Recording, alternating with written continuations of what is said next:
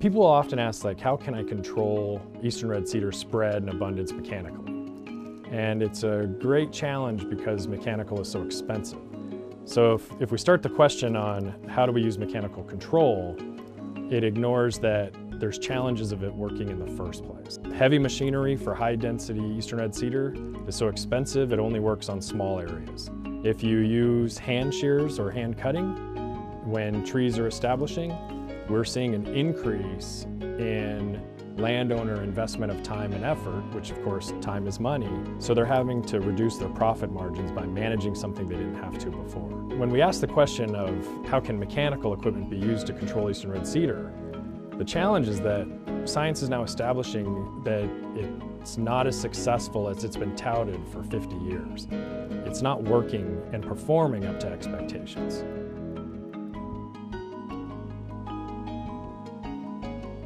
There's new science that's coming out that shows how fire differs from mechanical control. If you have a fire that occurs in this system, it can consume seeds that were spread, it can consume seedlings that are hidden in the herbaceous layer, it can consume taller plants, it can consume multiple plants clustered together.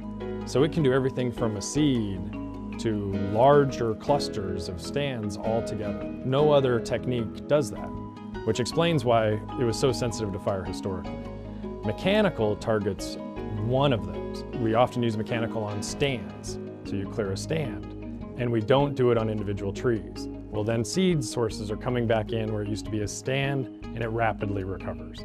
We might cut individual trees with chainsaws, but it takes a lot more time and investment of money to do a stand. Haying actually works for seedlings, but they're often doing it not knowing it controls cedar, but it's an added component. So if you're actually going to have a mechanically based management strategy, you have to have hand cutting for seedlings. You might have patches that you can hay, but you can't get everywhere. You might use chainsaws, you might use uh, heavy machinery that clears it. They only focus on one step of the process.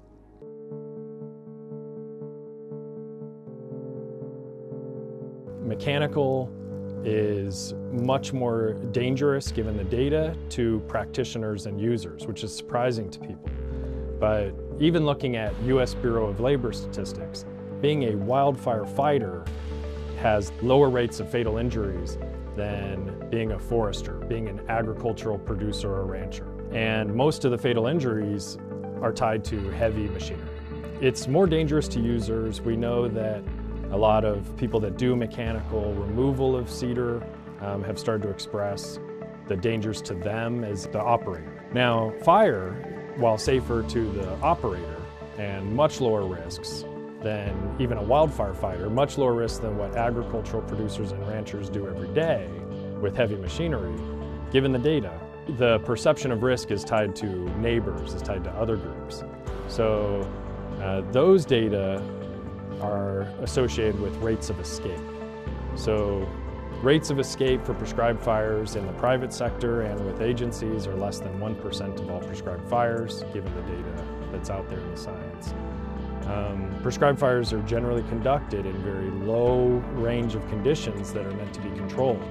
So even those escapes that get out, it's not like typical wildfire conditions of drought, high wind speeds.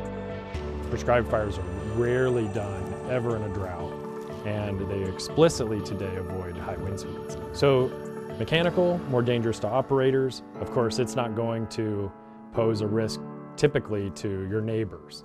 Uh, prescribed fire, safer for operators, but of course, there's a greater risk of escape than mechanical. So that's what groups are trying to balance here.